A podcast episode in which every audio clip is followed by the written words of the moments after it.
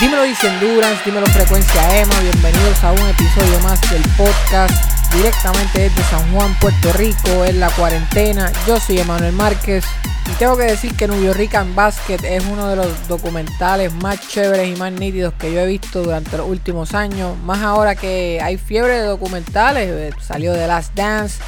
Be Water de Bruce Lee, hay documentales hasta de Walter Mercado y es uno de los mercados valga la redundancia, que más se está explotando en plataformas como Netflix, eh, Amazon Prime, Hulu y YouTube, con la diferencia de que New York Basket es hecho por puertorriqueños para puertorriqueños. Un documental que se basa en el equipo de baloncesto de Puerto Rico que nos representó en los Juegos Panamericanos de 1979, nuestra selección nacional. Y hoy conversamos con uno de sus directores, Julio César Torres. Discutimos la conceptualización del documental desde la idea hasta que llegó a estrenar, cuánto tiempo pasó, cómo fue ese proceso de tener que entrevistar a tantas personas, incluyendo a Fufi Santori, Genaro Tuto Marchán y Helios Castro, qué se quedó sobre la mesa, qué hubo que cortar del documental que no hizo el corte final, valga la redundancia, cómo se mide el éxito del mismo ahora que logró entrar en el mercado mainstream añadiéndose a la plataforma de Amazon Prime y cuáles fueron los retos más importantes en la realización de un proyecto como este que creo que tardó tres años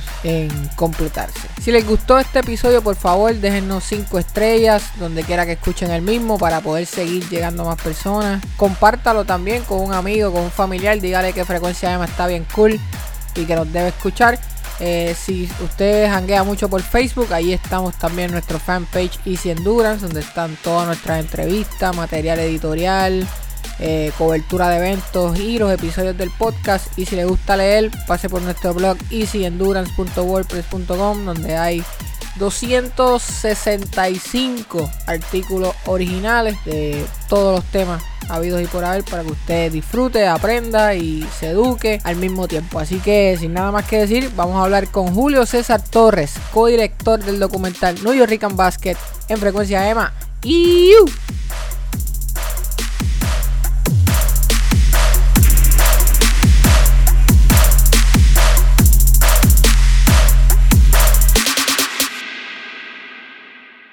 Julio César, buenas tardes, gracias por la oportunidad, ¿cómo te encuentras? Súper bien, saludos Emma y saludos a todos los que te escuchan a ti en frecuencia Emma. Durísimo. Bueno, Julio, eh, un gran amigo mío llamado Luis Gonzaga me llama en el 2017 y me dice, vamos para el cine, esto, pero vamos a ver un documental. Te admito que mis expectativas no eran las más altas porque no sé, como que no sé si es cultura puertorriqueña o es cultura mía. No estaba acostumbrado a ver documentales en, el cine. Era una cuestión más de Netflix o, una cuestión más de YouTube o de alguna otra plataforma.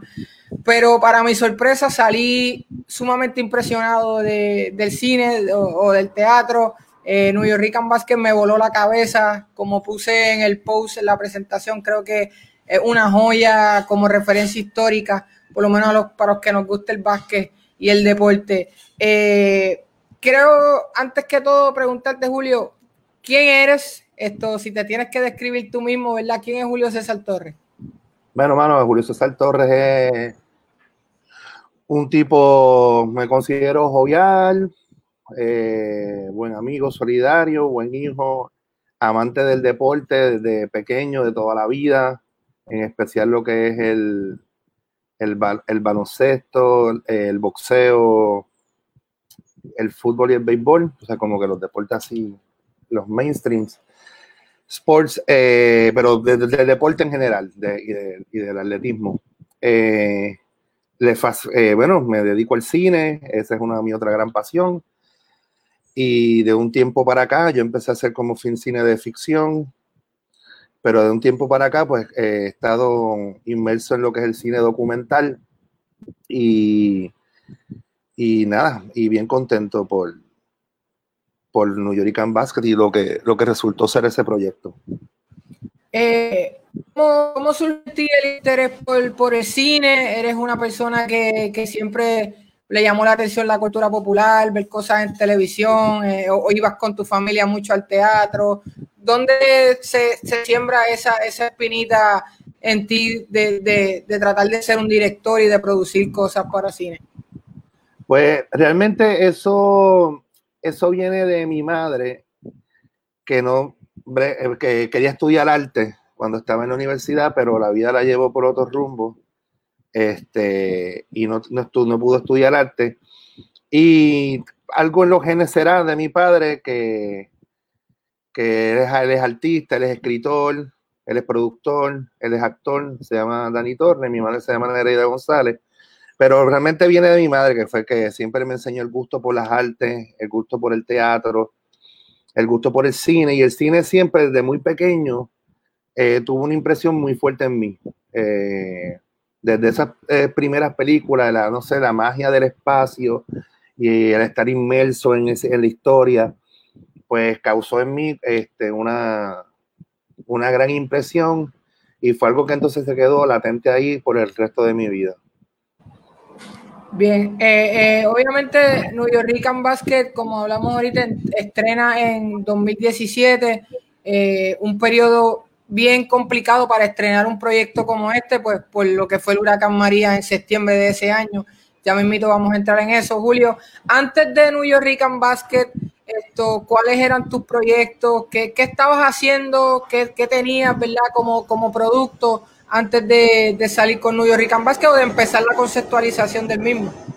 Bueno, yo eh, antes de New York había trabajado eh, mucho, durante un tiempo largo estuve en el Canal 6 dirigiendo varios programas, estuve ahí en, dirigí unos años, un tiempo La Punta de la Lengua, eh, uno que se llamó Son del Caribe, que era con Andy Montañez, este, uno se llamó Huellas Musicales, ese hice el piloto, este, pero estuve, entonces hice la miniserie Barrio, que pasó por el Canal C, que la hice con, con Bucaro Films y con el compañero Alimaniel Cruz y Jan Martino. Y entonces después de, de, eso, de toda esa etapa, que fue básicamente en el Canal 6, pues me puse a hacer un proyecto que se llamó El Grito en los Puños, que es un proyecto documental, largometraje sobre dos boxeadores aficionados de Montatillo, uno se llama aquí Dani Reyes y uno que ahora fue el ex campeón mundial Antonio Machado. Este, el explosivo, el explosivo, Machado. Entonces ese proyecto que está bien, bien adelantado, eh, se ha quedado en el proceso de edición. Era un proyecto de una historia de ellos dos, una historia de seguimiento, viéndolos ellos desde niños hasta, hasta, hasta ver hasta dónde llegaban y obviamente el contexto social y el contexto de su entorno. Eh, pero quedó ahí, que ese proyecto está, pues, un proyecto que que, es una meta acabarlo y estoy ahí luchando si para ver si para este próximo año ya lo, puedo terminar. Una vez acabado eso, trabajaba en la industria con las películas de, que venían de Estados Unidos, en el departamento de, dirección, trabajé unas veces de Second AD, unas de 3D, después trabajé también en el departamento de localidades y nada, me mantenía activo escribiendo y haciendo hasta que Ricardo Olivero, Lora, el codirector también, y el, y el creador me llama de que había hecho un proyecto, de que había hecho una, había sometido para la convocatoria de la Corporación de Cine este proyecto de New York y lo aceptaron y que quería, por mi bagaje en el cine y por lo que él sabe que soy, lo fan que soy del baloncesto, pues entonces me, me pidió que si quería ser parte, compartir con él esta travesía y nos embarcamos y por ahí nos fuimos. O sea, que, el concepto original es de Ricardo, entonces tú entras con el expertise de lo que ya es ¿verdad? tirar el documental y, grabarlo y, montarlo. Sí, sí, sí. Eh, eh, Ricardo, su, con su hermano, Fernando Olivero, trabajaba eh, con el equipo nacional el proyecto de captaciones y él iba hasta a ver diferentes prospectos de descendencia boricua en diferentes partes. Y estando en Nueva York, eh, se encuentra con estos old schoolers, basquetbolistas puertorriqueños que estuvieron en la liga, y empiezan a contar la historia, hacer la anécdota, y él se lo comenta a Ricardo, coño, a Ricardo, yo creo que esto sería algo súper interesante. Y Ricardo, que siempre se había, se había quedado fascinado por el equipo del 79 en especial, pues se le viene esa idea, elabora la base de lo que es New York Basket y una vez se acepta, entro yo y ahí entonces yo lo ayudo en el trabajo de mesa, en los guiones, etcétera, etcétera. Eh, desarrollábamos las entrevistas, las discutíamos, aunque esa parte él se sentaba y él era el que entrevistaba. ¿Cuánto, si hablamos de un timeline, Julio, eh, desde la conceptualización del documental hasta el estreno, ¿verdad? Brincando un montón de pasos, ¿de cuánto tiempo estamos hablando con New York and Basket? Eh, si yo no me equivoco, eso fue una convocatoria. Eso Ricardo podría saber, ¿no? Pero yo creo que fue 2015. Yo diría que uno, unos tres años, casi tres, tres, como unos tres años que para términos de documental no es tanto tiempo, ¿verdad? Es, un tiempo, digamos, normal si se quiere documentar una historia de, una manera tan completa como ustedes lo hicieron. Sí, el proceso de filmación, nosotros filmamos, nosotros hicimos preentrevistas con, con, los, con los jugadores, con algunos entrenadores, con los que todos los que podíamos. El proceso de filmación fueron realmente 10, nosotros filmamos 19 días, 18, 19 días eh, de filmación, eh, pasa que el proceso de investigación fue, lo que fue el proceso de investigación y el proceso de edición, pero fue un trabajo bien, bien arduo. Entonces nos tomó, eso nos tomó tiempo. Inclusive el, el proceso de edición, en ese proceso descubrimos, aprendimos y cosas que nos pueden facilitar para otros proyectos, cómo podemos este, ahorrarnos tiempo, pero realmente la, la estructura eh, tomó tiempo en hacer porque era bien grande, teníamos muchas cosas, este, como yo digo yo, que era un pulpo con muchos tentáculos. Entonces, en lo que nosotros desarrollábamos y podíamos montar esa línea, esa línea coherente de que incluyera lo más, todo lo más posible de todas las cosas que se contaron y que se querían contar, porque había muchos temas, pues nos tomó, nos tomó tiempo, pero creo que al fin y al cabo, pues valió la pena el tiempo que se le dedicó. Eh, me gusta que, hables de esa parte de lo que es la postproducción, ya el, proceso de, edición, ¿verdad? Me imagino que se quedaron un par de cosas que, por, razones de tiempo siempre hay que acortar, siempre, ¿verdad? O tenemos un, deadline donde ya hay que salir con el producto. Eh, si me puedes decir algo que que se quedó, ¿verdad? El, sobre la mesa que tú dirías, wow, lo corté y me dolió? Ah, no, fueron varias, fueron varias. Te puedo decir tres secuencias es, como tal, y son secuencias de tres minutos, cuatro minutos, secuencias largas, no es. Nosotros cortamos una secuencia sobre el golpe, es el momento, de, ese momento del golpe del baloncesto en Puerto Rico, cuando deja la pelota atrás y aunque se hable un poco eso del golpe, pues esa secuencia es utilizando la persona de Manuel Rivera Morales, del Olímpico, como que fue figura clave con sus relatos para entonces ensalzar eh, y darle, darle ese brillo al baloncesto que la gente lo, lo, consumió, tú sabes, lo devoró. Entonces también tenemos, tenemos una secuencia de César Fantabusi, eh, donde entrevistamos a, la hermana, etcétera. Eh, eran, eran, varias, son varias cositas, pero por lo menos eh, esas dos especialmente a mí me, me picó mucho que no las pudimos poner, pero como premisa quizás por ahí se cuelen, por ahí salgan y salgan a luz pública pronto. Eso, es, eso me, eso me gusta, eso me gusta. Eh, Julio, eh, yo vi una película que hizo el Comité Olímpico sobre estos mismos juegos del 79. Eh, es un DVD que ellos tienen, se me olvida el nombre ahora. Y se menciona que mucho de ese footage del, del 79 se quemó en un, en un, incendio, ¿verdad? Se perdió. fue, fue un problema realmente poder recopilar esa información. En el caso de ustedes, ¿cuán fácil fue encontrar ese footage del 79? Eh, ¿cómo, ¿cómo, lo trabajaron? Pues nosotros utilizamos, eh, nosotros eh, pudimos licenciar la película Step Away. A esa, misma, a, esa misma, a esa misma es que me refiero. Que, fue, que, fue un, que fue un documental que se hizo sobre todo el evento del 79 porque, porque fue, fue la prueba para ellos entonces filmar las Olimpiadas del 80, que después se boicotean. Claro. Eh, que después se ocurre el boicot.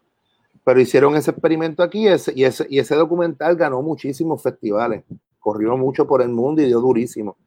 Entonces nosotros logramos, antes, eh, que en paz descanse el realizador, este, antes de que él muriera, pudimos eh, cuadrar que nos licenciaran el material porque tenían un material único. Porque más allá de eso y de los juegos como tal, que sí los tenía el canal, el canal 6, WIPR, no había mucho más. Y obviamente fotos, archivos y noticias de periódico, pero así, eh, eh, retrato visual, no había, no había mucho más. Así que tuvimos la dicha de, licenciar eso y, y, y el WIPR que contaba con los juegos y con la inauguración. Eh, cuando, cuando se hace un documental, yo, obviamente no, no, he hecho ninguno, no tengo experiencia, pero he visto mucho, he consumido bastante y he leído al respecto. La parte de research, la parte de, la investigación es fundamental para uno poder montar una historia que, que tenga un arco, ¿verdad? Y que, y que haga sentido dentro de lo que uno quiere proyectar. Eh, esa, esa, esa parte de investigación de New York Rican Basket que mencionas que fue bastante extensa, según ibas conociendo cosas, esto, Julio, ¿qué, te voló la cabeza? Que obviamente uno no sabía muchas cosas, ¿verdad? ¿Qué, ¿Qué tú dices como que, coño, cuando supe esto, me dieron mucho más ganas de continuar indagando? Bueno, eh, nosotros hicimos research aquí y en Nueva York. Nosotros viajamos a Nueva York para, para buscar material también, eh, indagando cosas, viendo los lugares, viendo dónde ellos nacieron, etcétera a mí, a mí personalmente, eh, yo creo que lo, que lo que es, viene siendo el clímax de la película, lo del boicot de los juegos y, lo, y el boicot que se le hizo al equipo de aquí por parte del baloncesto, por parte de las autoridades. Para mí, para mí eso era obviamente de, lo más que, que a mí me causó que me causó ganas de saber más, tú sabes, que, que, despertó la curiosidad en mí, porque sabía, tenía alguna idea, pero no, no sabía cómo había sido ni cuán fuerte había sido todo eso. Así que eso y obviamente eh, el, el, aspecto histórico de, de la migración y, el aspecto histórico de cómo, de, la, de cómo se condensa eh, y cómo se integra la comunidad puertorriqueña en Nueva York y su relación directa con las comunidades afroamericanas. Si bien yo tenía una idea y conocí algo de la historia de los John Lords, etcétera, aquí sí pude, sí pude ver esos lazos y ver eh, cómo esos dos grupos marginados de alguna manera eh, fueron solidarios y se apoyaron unos como uno al otro en unos momentos bien difíciles para esos grupos en la ciudad de Nueva York. Eh, una discusión que se tiene hasta el día de hoy. Tú sabes que las cosas a cierto punto no han cambiado mucho con las minorías, para nada.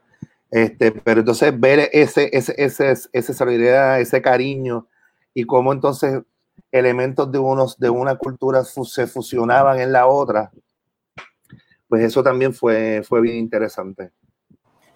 Eh, tú mencionas, obviamente, ese, esa convergencia entre lo político y lo deportivo, eh, New York Basket sin duda se mete, ¿verdad? Bastante profundo, o por lo menos tiene a uno de sus protagonistas, como fue el, pasado gobernador, ¿verdad? Eh, Barceló, que de hecho ese, ese quote de él, cuando no recuerda, cuando esa ambigüedad con la que contesta las preguntas, sin duda es un highlight de este documental yo le pregunto siempre, Julio, a, casi todos los atletas, periodistas que tengo, ¿dónde está esa línea entre política y deporte? Porque para mí esa línea básicamente no existe porque el, deportista sigue siendo un ciudadano que sufre, que goza de todos los movimientos políticos y, sociales de, su país o de la liga donde va a jugar. Eh, en términos de New York Rican Basket, es, esa línea la desaparecieron. Se mezcló todo lo que era deporte y política, ¿verdad? Sí, era es muy fina. Yo la, yo la siempre la comparo con el arte tibetano que ellos dibujan en la arena. Entonces es como esa línea de arena y tú fácilmente le haces así y está totalmente eh, blur, desaparece. Eh, yo creo que sí. Mucha gente, eh, sabíamos que íbamos a tener a, a, par de fanáticos que, porque nos los comentaron uno que otro, no, pero eso de traer la política, mejor dejar el deporte, pero es que no se puede, porque están ahí, eso está ahí integrado, tú sabes, y la política interfiere mucho en el deporte, más que el deporte en la política. Eh, porque hay, hay mucho dinero envuelto en el deporte. Entonces, y, más en ese, y más en ese momento de 1980 con lo que luego sucedió en el boicot. Y, que, y mueves multitudes, mueves la masa y la política también depende, los políticos dependen de la masa y dependen de la gente y esos son los votos. O sea que eso está todo relacionado, todo relacionado. Y, y mira para allá que fue lo que pasó, como por una cuestión política, nada deportiva, ese equipo eh, optó por no ir a las Olimpiadas de Moscú cuando realmente esa era la oportunidad que tenía de oro Puerto Rico para ganar una medalla olímpica en baloncesto. Porque realmente teníamos una oportunidad bien grande de quedar entre los mejores tres, ya que Estados Unidos no iba a ir. Y como dice Quijote en el documental, en, el, estaba en el área de América, en ese momento, Puerto Rico era el segundo mejor equipo. No claro,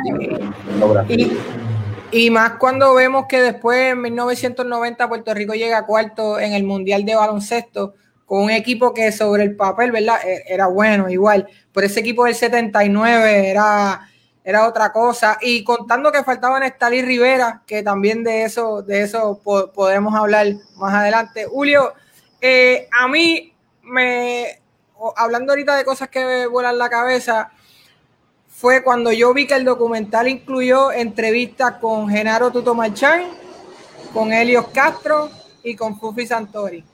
Tres figuras principalísimas eh, que lamentablemente ninguna de las tres ya está con nosotros. Yo me quedé con ganas de entrevistar a, uno de, alguno de ellos o a todos.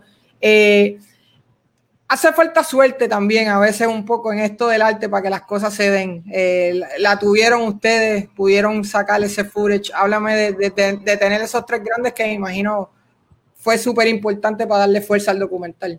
Bueno, sin lugar a dudas, por ejemplo, Elliot para nosotros fue fundamental para crear el, el, el hilo de, la estructura, eh, que porque Elliot tiene un, tenía un carisma y tenía tenía un gozo y una dulzura bien particular al decir las cosas. Entonces, eso con el sarcasmo y ese chiste irónico y esa picardía de Fufi.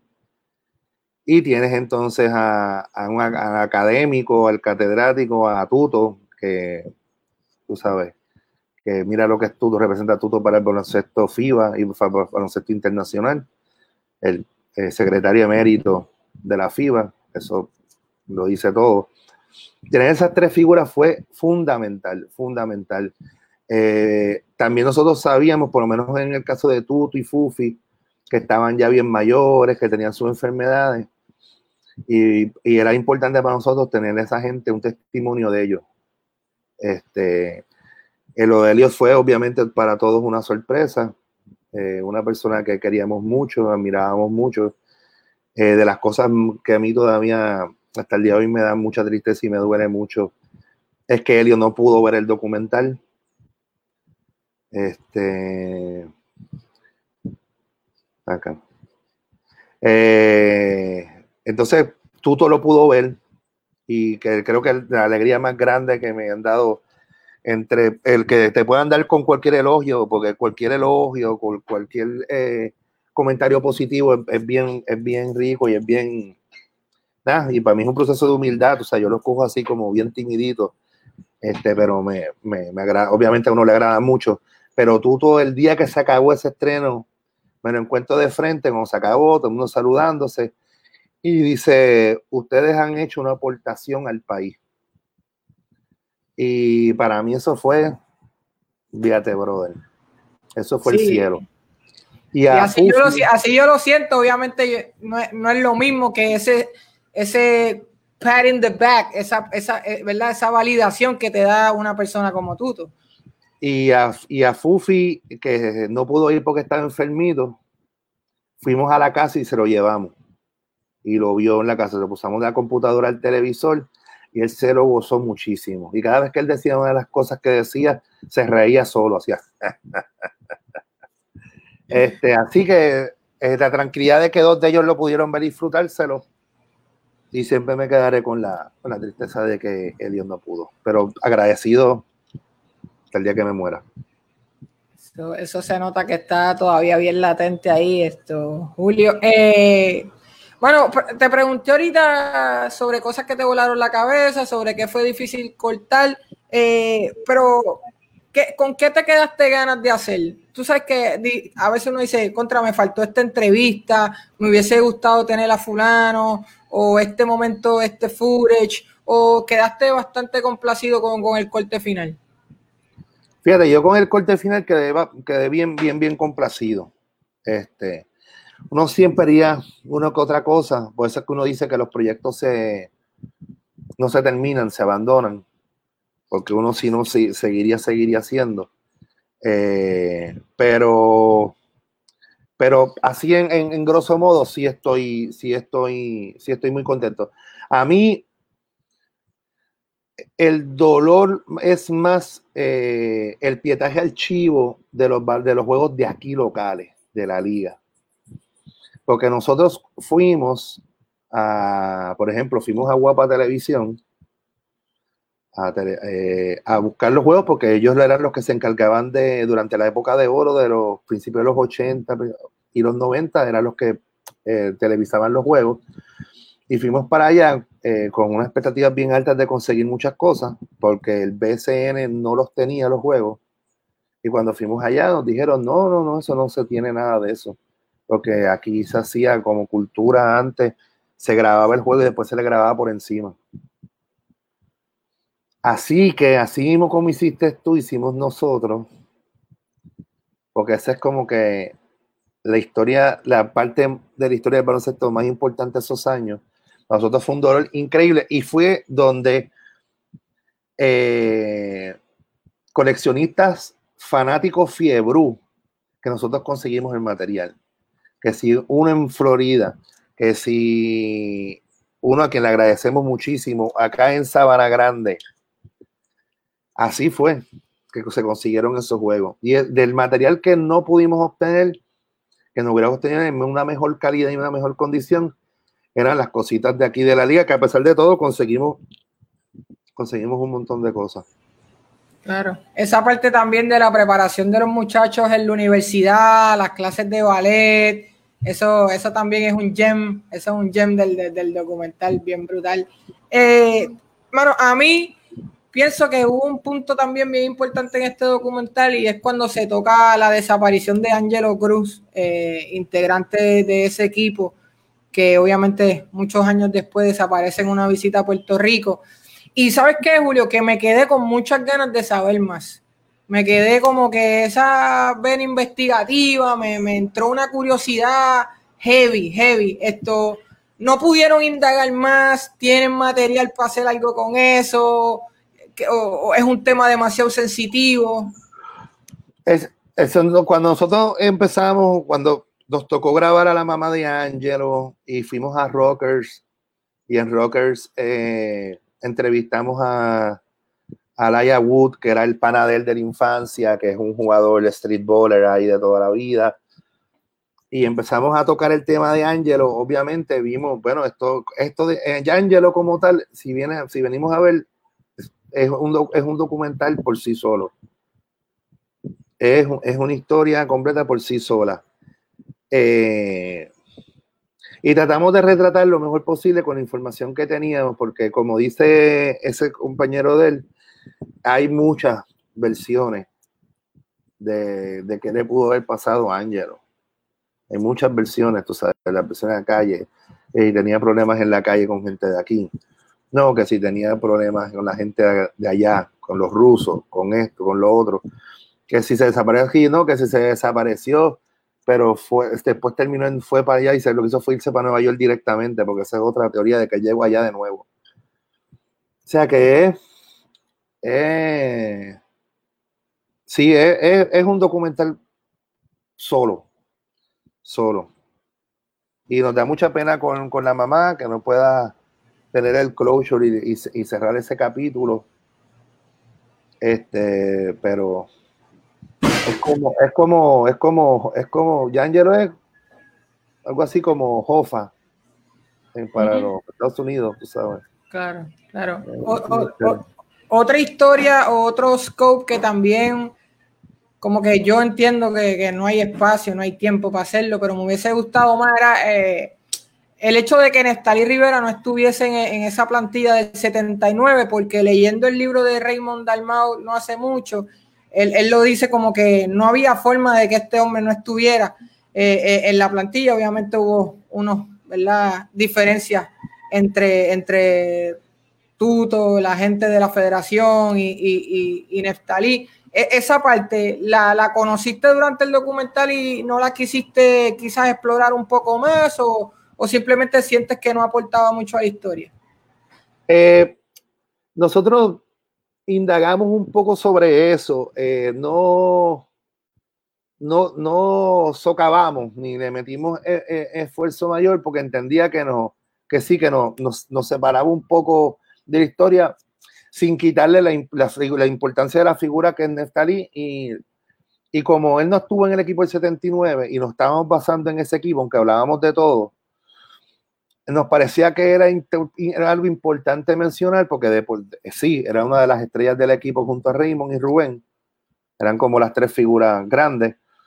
Eh, así había que mencionarlo y que tenía que constatar de que, de que sí, de que mira, este tipo que era enorme, en el aquí no fue. Este, Tuto siempre aludió y, fíjate, muchos de sus compañeros, inclusive Raymond lo comenta en el documental, de que él no, él no fue para él no fue para las prácticas porque él se quedó, él cogió un jangueo bien heavy cuando ganaron el título. El jangueo estaba muy bueno. Él dijo, no, todavía estoy aquí celebrando. No llegó y fueron súper duros con él y dijeron, porque Flor enfatizó eso, que para él la disciplina iba a ser, porque eso fue una oportunidad que se les dio increíble. Tú, eh, Flor y, y Julia eran jóvenes, súper jóvenes, jovencísimos. Otro highlight, otro highlight del documental, eh, Julio, discúlpame, esa combinación, la forma como se, como se trabajó, su, su, cooperación, su unidad, eh, para mí fue también top. Sí, porque ellos, ellos este, que eso fue una apuesta eh, bravísima que hizo Tuto en ese momento, cuando se da la oportunidad que él coge el equipo y dice, yo quiero a estos dos chamacos dirigiendo. O sea que fue una apuesta bien brava y bien arriesgada y rindió muchos frutos.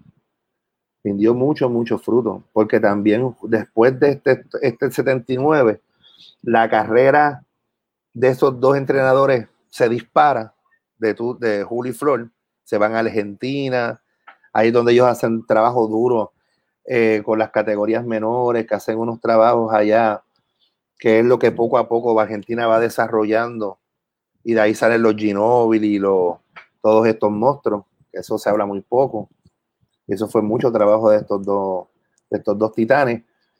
Y Tuto también explotan como federativo.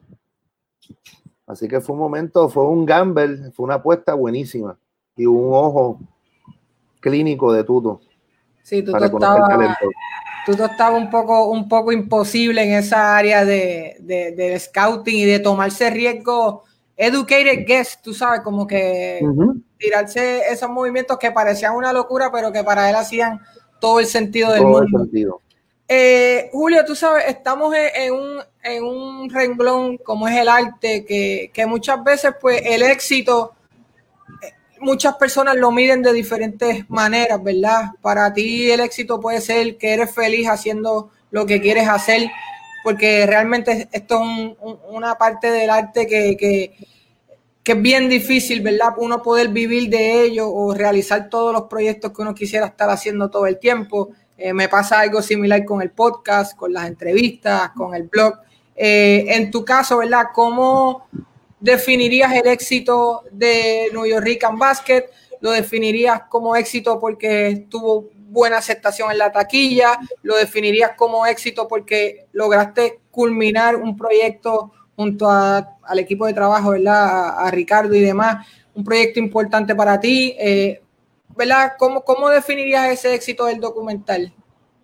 Yo creo que se, que se define, tiene, tiene muchos renglones. Yo creo que es un éxito con muchos checkmarks. Eh, yo pienso que yo pienso que para hacer un documental eh, se puso en muchas salas de cine, no estuvo en una o dos salas de cine, estuvo simplemente entre 8 a 10 salas de cine. Eso fue un logro grande. El hecho de que hubo mucha aceptación, mucha gente fue a ver el cine, hubo muchos llenos de la sala para verlo y para ver un documental, como tú dijiste al principio, que tú habías ido escéptico, porque no sabía, pues yo pienso que esa es la sensación de básicamente todo el mundo, porque aquí no se ven, no se acostumbra. Yo creo que, yo creo que ahora ha habido como un repunte ah, de eso. Entonces, eh, queremos pensar que nosotros ayudamos con eso y este documental, documental ayuda un poco. El, el, hecho de que sí, empezamos y terminamos un proyecto de esta envergadura, este, ese es otro logro. Y yo creo que la, la aceptación y lo que los comentarios, tanto de la crítica como, como del público y de los fiebros y de los fans, que se lo han disfrutado tanto, que las caras de esa gente cuando salíamos de los screenings, nos decían, no, yo soy fan, yo era fan de Quebradilla, oh, esa tierra con Bayamón, oye, te agradezco por hacerme revivir esa época.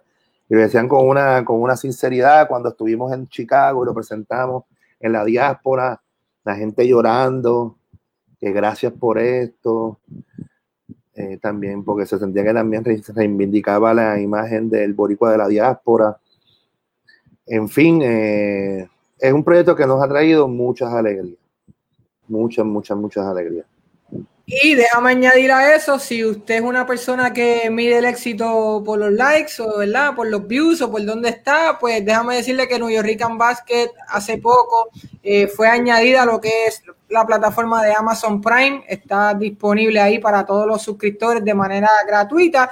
Y si usted es un suscriptor, paga $3.99. Si creo que son $3.99, lo voy a poner $3.99 para personas que entran como guest, como invitado y puede disfrutar de ese, de ese manjar deportivo. Eh, eh, está disponible el DVD también el libro 787, ¿verdad? Esto... Sí, el libro 787 eh, está el DVD. Durísimo. 787. No hay excusa para el que no ha visto New York Basket, ya está en Amazon Prime. Si usted está el DVD y el soundtrack ahí está, la combi, la combi completa, eh, diríamos acá en Puerto Rico. Julio, continuando un poco con la conversación, el arte del documental, ¿verdad? Como pieza, como pieza de arte, ¿verdad? Como, como ofrecimiento. Hace poco vimos que ESPN se zumbó full blast con lo que son los documentales, sacando The Last Dance de Michael Jordan, sacaron el documental de Lance Armstrong, sacaron el Big Water, eh, se me olvidó el nombre ahora, de Bruce Lee esto, miles de documentales con muy buena aceptación. Sin embargo, en Puerto Rico hay documentales, se han hecho cosas, ¿verdad? Históricas. Quizás no se esté explotando como, como, como pudiese ser el caso. Hay más cosas cómicas sucediendo, eh, producciones como de directores como Ari Maniel Cruz también que están haciendo cosas súper gufias. Eh, ¿Qué te parece a ti del documental como, como ofrecimiento? ¿Se, se puede hacer más? Eh, ¿Hace falta más dinero? ¿Hace falta más gente que se interese en ello? No, siempre, siempre, esa es una, lucha del arte, eh, ya que especialmente este, que, aunque la tecnología ha ayudado para abaratar costos, eh, sigue siendo un, sigue siendo costoso, especialmente si tú quieres llevar un, un documental con cierta factura estética y con, y con tú sabes, que tenga una, que se vea digno. Entonces, más allá, más allá de, ¿sabes? Lo que es lo más importante, que es la historia y cómo se cuenta. Entonces, nada, aquí estamos ahora mismo en un, veremos que ahora mismo aquí en Puerto Rico lo que están fungiendo son los, los créditos, los créditos contributivos. Este, para aquella época de New York, eso fue una convocatoria y, hay que resaltar que además del apoyo del, gobierno, necesitamos obviamente el apoyo del público. Este, que aquí yo creo que ha habido una mejoría y que el pueblo puertorriqueño, al haber esta última época eh, que ha sido eh, bien fructífera y bien rica en proyectos, que hemos tenido varias películas, muchas películas y muchos documentales en Calboricuas, en cartelera, pues yo creo que le ha dado un, una fuerza y yo creo que le ha dado un poco más de confianza al espectador de que va a haber un proyecto de calidad puertorriqueño cuando va al cine.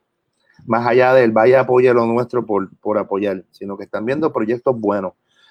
Eh, pero hace falta más apoyo, hace falta más apoyo, hace falta que, hace falta, eh, ya yo pienso que hay una generación bien con un compromiso bien grande en hacer proyectos eh, dignos y de calidad para que el espectador pues, tenga, consuma un buen producto. Entonces hace falta que ese mismo compromiso también lo tenga el aficionado y el que va al cine. Claro, claro. Mencionas un proyecto de calidad. Esto, ¿cómo, ¿cómo, un documental tiene calidad? ¿Cómo se logra tener calidad en un documental, Julio? ¿Es buscando la mayor cantidad de datos y de, y de, de fuentes, ¿verdad? De, o, es una cuestión de cómo se acomoda la historia? Yo pienso que eso también es bien subjetivo, eh, porque al, fin y al cabo hacemos un producto para las masas, para que la gente lo, lo vea. Este, hacemos el producto que queremos hacer nosotros y que nosotros quisiéramos ver. Este, pero entonces lo que consume cada cual. Para, para mí siempre lo importante es eh, eh, ser honesto en el, en el, trabajo, especialmente en el cine documental, eh, ser honesto y tratar de y tratar de descubrir cosas, de, de que no te quedes en lo llano, eh, sino, sino indagar, buscar, y que obviamente sea de una manera entretenida y bien contada. Cosa de que tú como espectador te quedes ahí sentado te disfrutes eh, lo que te enseñaron y que hayas aprendido y que te vayas con algo. O sea, que intentar esa conjunción de cosas es, la meta de, para mí de un buen documental. Ya casi finalizando, Julio, quiero volver a agradecerte por tu tiempo eh, en la tarde de hoy. Eh, hablamos de Amazon Prime ver el documental finalmente en Amazon, verlo en streaming para el mundo entero. No sé si Netflix en algún momento fue la meta de ustedes. Eh, me imagino que es como full circle a, todo el proyecto. Sí, sí, lo de Amazon ha sido un palete, especialmente estuvimos dos semanas o tres eh, que se estaba simplemente eh, alquilando. Y ahora cuando Amazon lo hace parte de su catálogo, porque la gente lo estaba viendo, los reviews eran bien buenos. Para nosotros fue, fíjate, brother, la gloria. Este, porque a la hora de ver lo que tú quieres es que la más cantidad de gente que pueda tenga la oportunidad de ver tu trabajo. Y esa es una plata, es posiblemente la mejor plataforma que pueda haber. Así que para nosotros fue, y en esto le mando un agradecimiento grande a Ricardo y a Freddy, que fue, trabajaron bien duro con, con la con los distribuidores para que se pudiera dar esto. Y, estamos bien, bien, bien contentos, bien contentos. Pues felicidades. Ahora no hay excusa, ahora no hay excusa, ahora hay que verlo. Ahí está, ahí está, todos los que estaban escribiendo que dónde consiguen el documental, pues miren, denle para Amazon Prime. Eh, Julio, ya terminando, esta es la última pregunta. ¿Qué, podemos esperar próximamente de ti? Tiraste un par de primicias por ahí. Me gusta mucho eh, la idea de, ver terminado el grito en los puños. Eh, tiene algo, ¿verdad? Que, me gusta esa premisa. Es como, como quizás como esta película Boyhood, donde el, tipo va creciendo y se va grabando a través de la historia. Eh, dime algo, ¿verdad? Si, si, ¿Qué tienes por ahí cocinando? Si se puede. Bueno, aquí hemos estado durante la cuarentena eh, cuadrando unos proyectos, dos proyectos, uno de ficción y otro documental. Eh, el documental lo único que puedo adelantar es que es de boxeo. Eh, es más grande que New York Basket. eh, cuantitativamente bastante más grande. Este, pero no puedo adelantar mucho más, chicos. ahí está bien. Pero venimos con algo que, bueno, que esperamos que se nos cuaje y es algo bien sabroso y, y para, el para el fan del deporte se va a curar. Eso está súper cool y ya pusiste, papi, ya pusiste la barra acá arriba, las expectativas están, están violentas, pero sabemos que las vas a machar o las vas a superar, así que nada, Julio, esto, muchas gracias por tu tiempo en la tarde de hoy, ha sido una plática sumamente, ¿verdad? agradable para mí, esto, para los fiebrúes también. Eh, mucho éxito en todo lo que te propongas y espero que podamos hablar próximamente de otros proyectos. Gracias, mi hermano, de verdad, el placer fue todo mío. Y ustedes, amigos, recuerden que esta conversación va a estar disponible en formato podcast en todas las aplicaciones del universo entero eh, ya en los próximos días, sino también estamos en YouTube bajo Easy Endurance. Sigan apoyando este proyecto que, estamos tratando de crear contenido de calidad, ¿verdad? Para ustedes y, y nada, que puedan entretenerse y aprender también al mismo tiempo. Así que buenas tardes, Julio, muchas gracias y un abrazo. Abrazo. Gracias por escuchar Frecuencia Emma. Recuerda suscribirte a nuestro podcast para más episodios como este. También visita nuestro blog en facebook.com Easy Endurance para más artículos originales, videos y noticias.